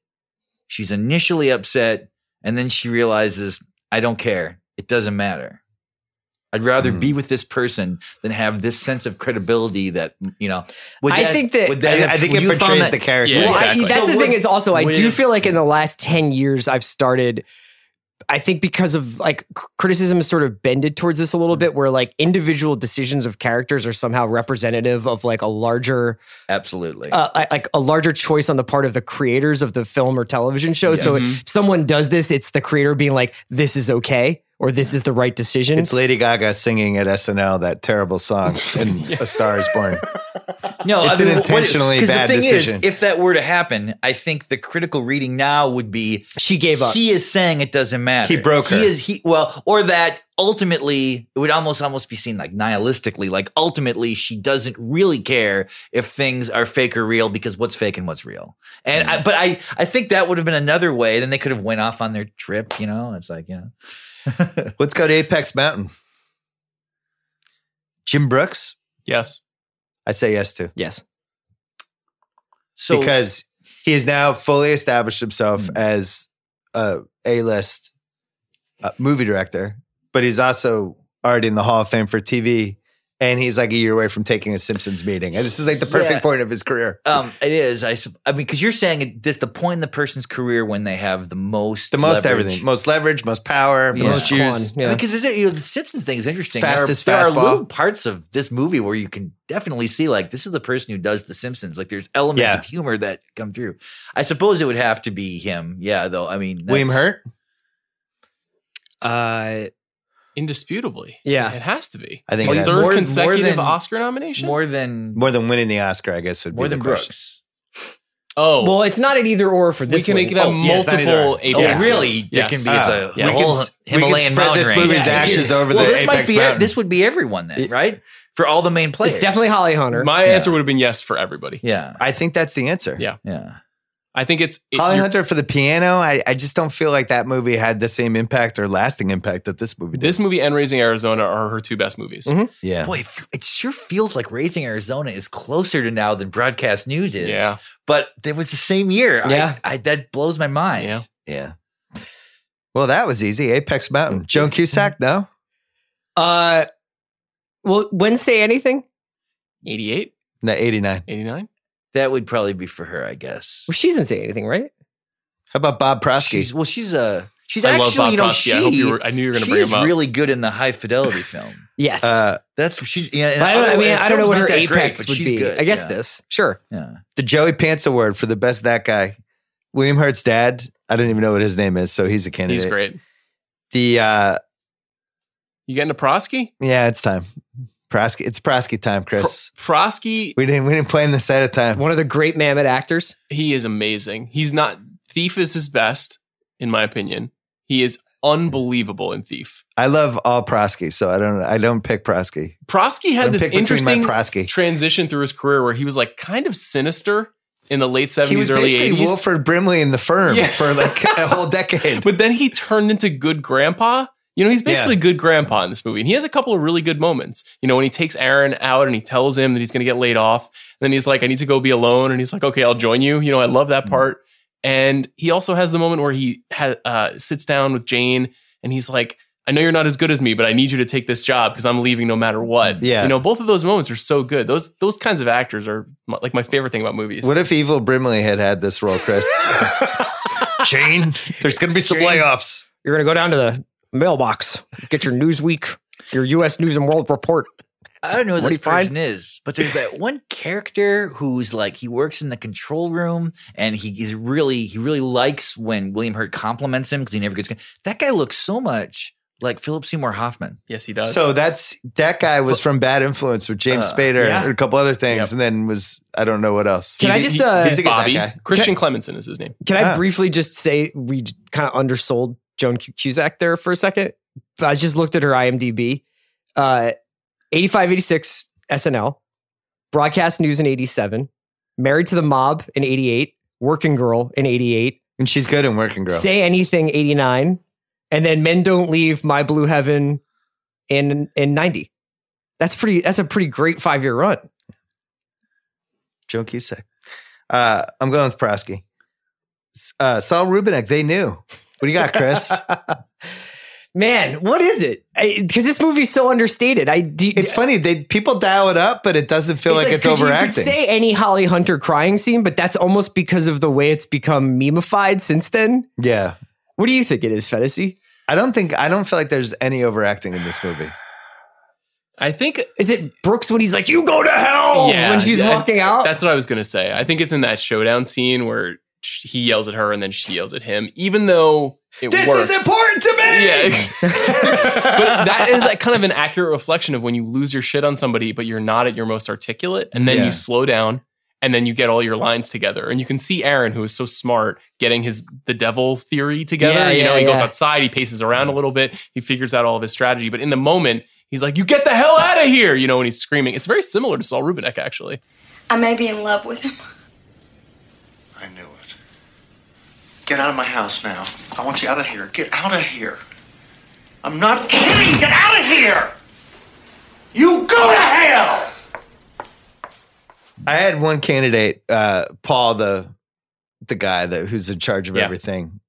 I'm not, I'm not sure they couldn't have gotten a better actor for that part. That guy was a newscaster. I know. Yeah, he wasn't I a might real actor. Real actor. Yeah. for that one. Like He- the Nicholson scene, like he doesn't match Nicholson, He is part of I what I think is the single funniest line in, in the movie though. Which Uh, is when he after he lays the guy off and he says, "No, if there's anything I can do Yeah. for you," and Oh, the guy yeah. says, "Well, I certainly hope you'll die soon." Walks out. picking nits.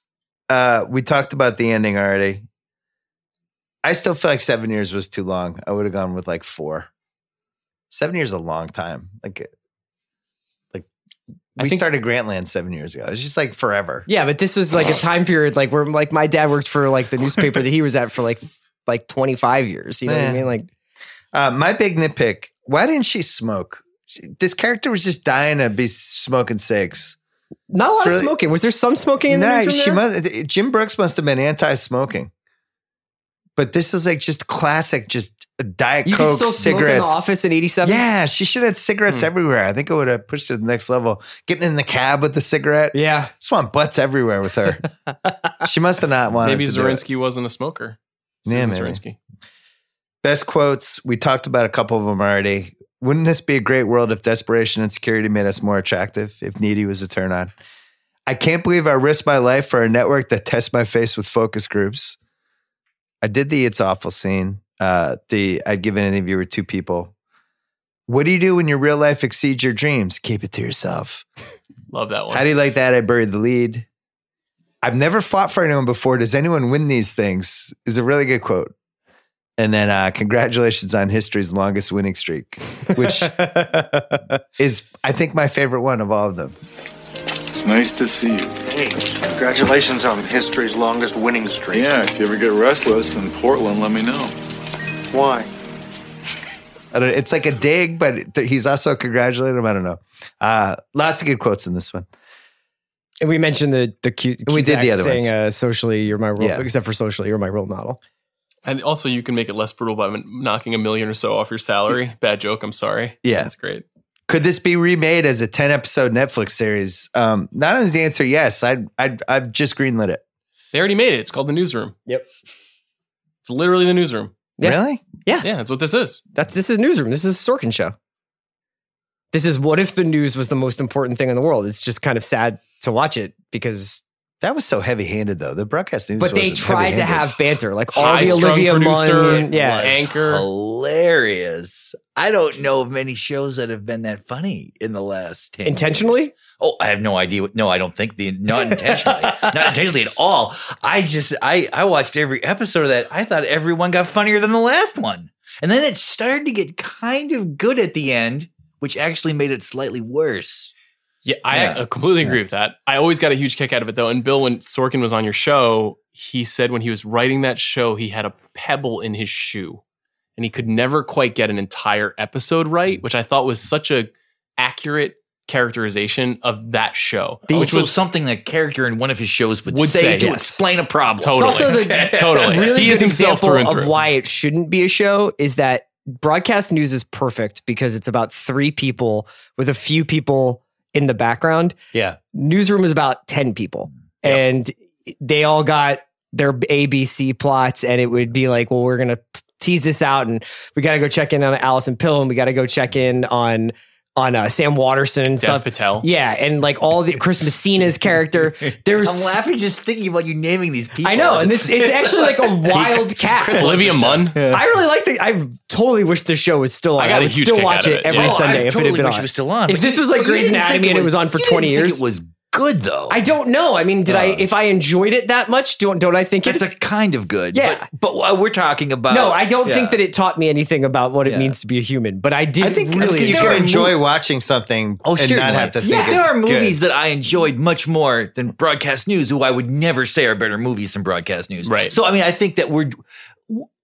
Yes, in a way, if you like it, it's good. That should be as far as you go. But having this kind of discussion we're Sure. talking about, like it, that was. A but it's silly it's show. it's it, one of the reasons why that hmm. show suffers is that they try to cram all of like Holly Hunter's hmm. character into like nine or eleven minutes per episode of Emily Mortimer. Mortimer, you yeah, know, and the, the problem was, I think ultimately that they made Jeff Daniels the star of the show. They Instead made William Emily Hurt the Mortimer. star of the Yeah. show instead of Holly Hunter. Like the that show would have made a lot more sense if Emily Mortimer was at the center of it. I didn't like she her in wasn't. that show though that much.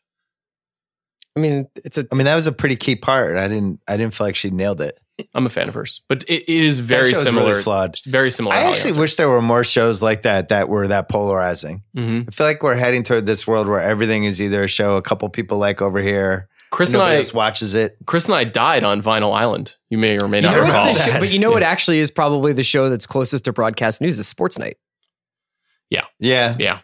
It's it's it's Two a little guys. bit more modest. It's Yeah. got a little bit more space. It's closer to broadcast news than it is to our What contemporary. about Goodnight Beantown? I don't think I've ever seen that. Is that Bill a show? Bi- it was Bill Bixby. It was a Oh, show yeah, in that's right. Yeah, Bill yeah. Bixby and uh, the woman who was often in the Incredible Hulk. Um, she's blonde, good actress. Good night, Beantown. Didn't work. Yeah. Probably unanswerable questions. Did Holly Hunter die alone in this movie? There's a guy. She says. There's a guy. Yeah, that felt like she. I, I feel like she made that up, or there's. I don't co- think she made up. Yeah, she, she probably was won't on two even dates film with a the guy guy. tying his shoes unless he's legitimately tying his shoes. She's not going to lie about her relationship. Eh, That would- I don't know. Probably like three dates. No, she Made didn't out with die them alone. once. Hmm. She's an incredibly successful, beautiful, smart woman. Hmm. She was crazy. What are you talking about? Whatever. She's too crazy. You know how many crazy people are married? That's the whole institution of marriage is driven by crazy No, people. but she's too crazy. Like the the correspondence dinner, she goes with them, then inexplicably has to leave. That was like crazy behavior. Like William Hurt, I honestly don't think so. I don't William either. was it doesn't seem that crazy to if me. William Hurt was yeah. like, "I'm done," you were my date for the correspondence dinner, and you flaked out because your friend was hosting the fucking Saturday People- newscast. So many people, men and women, are drawn to that kind of energy. There's something like exciting for Crazy? people. Yeah, of course. Bill. A little too crazy. What are you talking about? She was a little too crazy. The correspondence dinner don't scene, I can't sign man. off on. This has been a weird run for you between Why? this, this and like I don't like Troy from Reality No, Bites. explain. To, I did like Troy. I just didn't like him. Let's go back to No, when you But you're said saying you wouldn't have liked the, re- I the Troy love in people reality like or the this. Holly Hunter in reality? You would not have liked her in reality. You would. You I would be have been like, really I'm mad staying if she away? left. If she left the correspondence dinner without us ever going in, would have made me mad. well, It's a correspondence like the biggest night of the year in DC. Sounds like you were threatened by her. Why don't you get your suit of armor on, Bill? Any other unanswerable questions for you? Uh, can you guys just do a little bit of? Do you think this? What do you think is the best movie of the '80s? Because I was thinking Yeah, about let's this do a it lot now. last night. Um, I we don't know for sure, but like, there's two different strands of this, Yeah, right? there's the Die there's Hard- Die Hard, Aliens, you know, uh, Raiders of the Lost Ark, E.T., you know, stuff like that, and then there's like broadcast news, Raging Bull, Color of Money. Color of Money, sure. Uh, I think that was also '87. Um, We're not picking Raging Bull. Okay. you know there there there are two you know do the right thing is in this conversation um this movie exemplifies what i think is the best of 80s movies it had that like zippy bill conti score and it had all the performances are great and the writing is kind of pitch perfect and it's very enjoyable at like a solid two hours and five minutes um Great this- actors. great actors. The stakes are are high, but they're not overwhelmingly high. No one's diving off of a skyscraper in this movie. I don't know. I, it It's just just so hard. I, you- I would give you a different answer every day. I would give. I'd tell you Bull Durham one day. I would tell I you would- Aliens the next day. I I would tell you this. Probably, if I had to say one, I would say Raiders of the Lost Ark for a variety of reasons. That's in there for me. but that's not my favorite movie from the '80s. But I would, it- you know, that's kind of a different. what is your favorite movie? I would have to think more because I, I know I would give the wrong answer if I Mhm. just said. But I mean, I think Broadcast News is a better movie than Raiders of the Lost Ark, and yet somehow, if I were if we're talking about because taste, you know, you can't let your personal taste impact too much of your answer here. You know, it's like like I mean, obviously, we all work in media. Our interest in this movie is going to be higher than the average person. It's true. Um, I'm sure very few archaeologists don't think Raiders of the Lost Ark is the best movie of the 80s. I'm sure they all think that, but you know, you can't go too much there either. So The reason why this is such a hard question to answer is that this is the decade that I watched like 15 movies over and over again. I could do rewatchables about like almost any movie from this decade because this is like the video store time Yeah. period where you just like I watched Goonies a hundred times, I watched Ferris Bueller a hundred times. I I can't even you know I've watched Aliens and Predator and Lethal Weapon and Die Hard. It's and, also a really weird decade, as Beverly we discussed in the last podcast. It was the '80s were just fucking weird. I mean, The, movies that won Oscars, you, we look back and we go, "What the hell?" like the Yeah. first half of Full Metal Jacket is like the best movie of the 80s, but then the second half isn't. So, and that's, you can't so watch one I without actually the other. think we yeah. could figure this out Yeah. because we figured it out when we did the Social Network. There was a something about combination- that, that seemed obvious. But yeah, go ahead. Okay, so, so let's co- try. it's a combination of these three factors, right? How well done and well acted and original and just like distinct was the movie. So that qualifies here. What did the movie mean in a larger cultural apex? And did it take on a different meaning as as the years went on? I think that qualifies here as well. And then um how did the movie aged? Is it did the movie as the years passed become more of an achievement? And I would say that that factors in too. Well, in style of the time, you got to factor in. I mean, I think I don't think this is a bold statement, but when you look at the last thirty years of the 20th century, the 80s were definitely the weakest decade for film. Mhm. yeah. I mean, the 70s were considerably better, and I would say the 90s were, uh, you know, because of the kind of the rise of independent film and stuff, and, and the mainstreaming of that in a way. So, A lot like, of sequels. Like, like there's there was a lot of. Were we talking about this on? Were we just talking about this, or We was just talked about this Well, the idea yeah. that there's that there's a lot of like kind of canonical movies from the 80s that that kind of seem bad now, Like like Tootsie or something? Fire Yeah. or something, or mm-hmm. Yeah. or or like I mean I've or, I mean I can't say Gandhi's a bad movie, but it just it doesn't.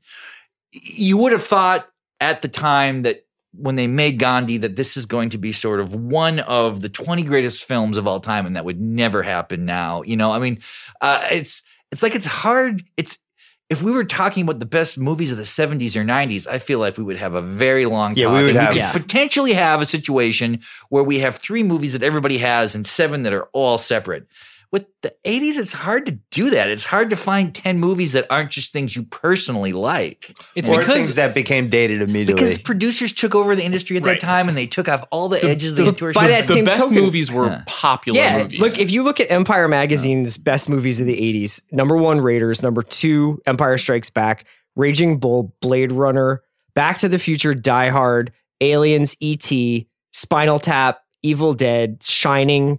I mean, like, these are like really big movies with outside like, of this is Spinal Tap, yeah. yeah, all I mean, but even just like, even Spinal Tap, like Yeah. today, you'd be like, oh, this is just like, more famous I gotta say- movies on that list. yes, Back to the Future would be the other one I would think about. it's a for good one. It's definitely a good 'Cause it, candidate. it aged really nice and like It was- Beverly Hills just Cop as an when- important when Harry movie. Met Mhm. Sally, or like that's like a very specifically co- '80s kind of movie. You know, like Yeah. those those are movies that are, are made on this like mass big screen level, but are basically like sitcoms. Like you're saying earlier about the about broadcast news itself.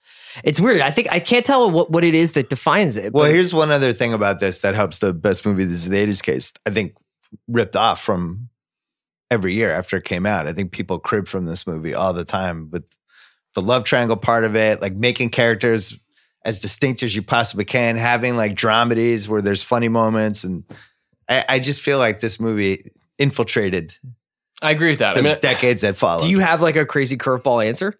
no, I, I just think that there is. I think do the right thing is definitely like the one that we're probably like not having the It's conversation. probably the most culturally significant movie made. Yeah. Um, I don't know if it's necessarily the best, whatever our parameters are, but there is a trend line in the history of Hollywood where essentially every 30 years you get a down period. We're in the middle of a down period. In the 50s, Hollywood figures out the studio system aggressively. It starts leaning into musicals and melodramas in this over the top way, which leads to the 60s and the industry kind of eroding and then having to reinvent itself. Same thing happens with the 70s. You go through this booming new Hollywood period. Hollywood figures out how to make money on that. Producers take over, as Chuck said. And then you get the 80s, which is like, has a lot of fun movies, but ultimately you get a lot of Gandhi and Out of Africa and Chariots of Fire winning Best Picture. And you're like, are these really the best movies that Mhm. Hollywood made?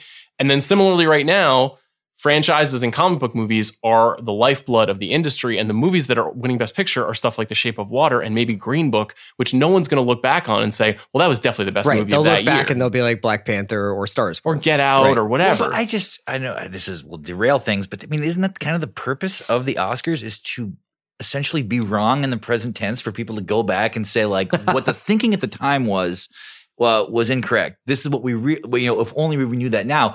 On the situations where like the Oscars get something right, th- those are totally forgotten. I mean, had Citizen Kane won Best Picture, it would be like, oh, that's how it was. But it's important that it didn't. It's a Yeah. meaningful thing that it didn't, and we talk about that still. You know, yeah. It Same only happens with- like every 15 years. yeah, with Gump. I think that's a good example. But then we did the Gump podcast for like, that was a really good movie. It movie. was an enjoyable movie. Yeah. Yeah. Um, I think I think it matters.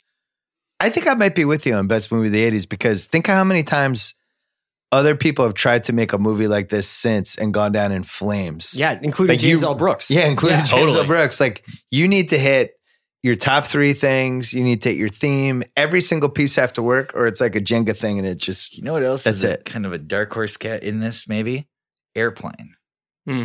I mean, because that the the, the the the degree of difficulty on that movie is high. I also don't think that movies though that came out in like 1980 are movies of the 80s in a lot of ways. Like Sure. The Shining Yeah. and Raging That Bull and Airplane and all those movies all come out feel in like like- they feel 1980. like 70s It's a different movies. time. Even yeah. Raiders doesn't necessarily feel like Predator. the you know? definition of an '80s movie to me, other than like the like the Rocky and Back to the Future, but like Fatal Attraction feels like an '80s Totally. movie to me. Hmm. A movie that came out, it felt ahead of its time. It's still completely watchable. It was hugely influential. Die Hard's another one. Well, I mean, yeah, this is like, I mean, we're, I'm not everyone says this, but sort of like, you know, we think about decades the way they are on calendars, but in truth, in practice, that's not how it is. Like, See, like it's a little the more music eras. of the 80s actually starts in 1983 and ends in 1991. Mhm. Yeah. You know, it's like the music of the 60s really starts in 1964 and ends in 1971. It's like, so the 80s in film actually began. What It's like? Fast Times. Yeah. 82, 83. Yeah, It's, Fast and Times. it's the same thing and where might it's like go up to four I, stuff. like I, that might I be think a- of yeah. I don't think of Silence of the Lambs as a '90s movie in the way that I think of The Matrix as a '90s movie. You know what I mean? Yeah. Like I think the 80s ends with Reservoir But the Matrix, Yeah. that's like we're getting close to the 90s. You're almost over. It's 98 I know. or whatever. So that's like pretty, you know. But that, like, um, I, it's kind of like it has all of these cultural signifiers of the '90s that I think of, like the kind of mainstreaming of dance culture and dance music, and like uh, a computer culture starting to rise a little bit. All that stuff is in the Matrix. Whereas, like in Silence of the Lambs, they could have made the Silence of the Lambs in 1964, and it would have been the same kind of movie. Hmm. You know, Who won the movie? Who? Holly Hunter. Really tough one. I think it's Holly Hunter. One of the toughest ones we've ever had. Uh, the only way I can do it here is that I think I can't substitute in my mind anyone in for this. This movie is not the, as good or the same without Holly Hunter. It's pretty convincing. I don't have a. I mean, it's. I don't feel like anyone else could have done the Albert Brooks part. yeah, I, I was going to say Albert Brooks, which but is I also odd feel the same way about the Holly Hunter part. He's sort of within the context of the movie. He's the biggest loser. I think we can remove William Hurt because I think Jeff Bridges Yeah. absolutely could have played that part and been 95% as good. Mhm. Well, why do you say he's the biggest loser? Well, his he he doesn't get the person he wants to be with. He doesn't get the job he wants to be with, or he wants to have. Um, you know, he is uh in this situation where he is literally telling the woman, I'm in love with you. And as I say that, I know it's not going to make a difference. You know, it's, it's, it's like, it's too late for me. I'm just not that person. Um, you know, we're, I said earlier how there's some sort of similarities in reality bites or whatever. It's like, uh, you know, Ben Stiller is never like, I know I have no chance with you. He kind of thinks like, you should be with me. But you can tell Errol Brooks knows she's not Aaron supposed Brooks to be with going him. down in flames. It's also also like you are so incredible and so attractive and so everything in this. Being a good broadcaster, it's like I shouldn't be with you. Like I don't deserve to be with you. In a weird way, you deserve to be more with the good-looking mannequin. In, in a sense, you know. Yeah. So and but I just think though that that he is like. I don't. I don't think you could replace him in this movie. I don't know. Even though that role is probably to a lot of people would be like, "Oh, I could have done that." That wouldn't have seemed right in some way. Um, Prosky? Last one. I I actually think you make a really strong Jim Brooks case for winning the movie. Because I don't know if this movie existed before this.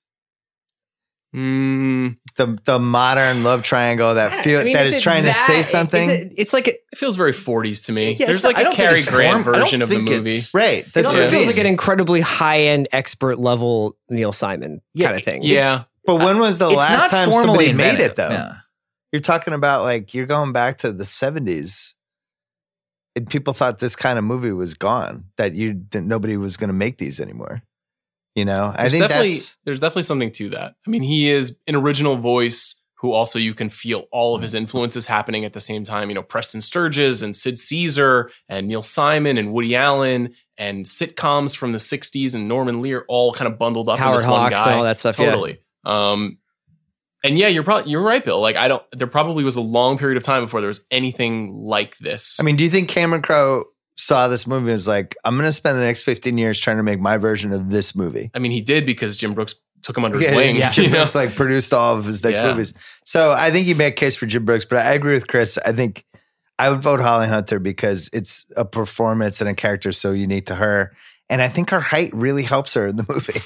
And I almost Everything feel like about it. It's like you would have no, to f- have no like a win five one replacement actress. for her. There's no like, oh, I can just sub someone in and they can do the Jane voice or they could do her facial expressions or they could Could we do. find a smaller woman? It would be like Like, Kristin yeah. Chenoweth would be like the only Should way we we Linda could go. Hunt to do it? Perhaps we, the audience, is the winner of the Uh, movie. this is fun. This is a great movie. You can uh, check it out on all the streaming services. When I tweet the link to this rewatchables, I will put a clip of the deleted scene underneath that tweet as the next reply, and you can watch it and see if you like that anymore. Sean, Chuck, Chris, thank you very much. Thanks, Thank you.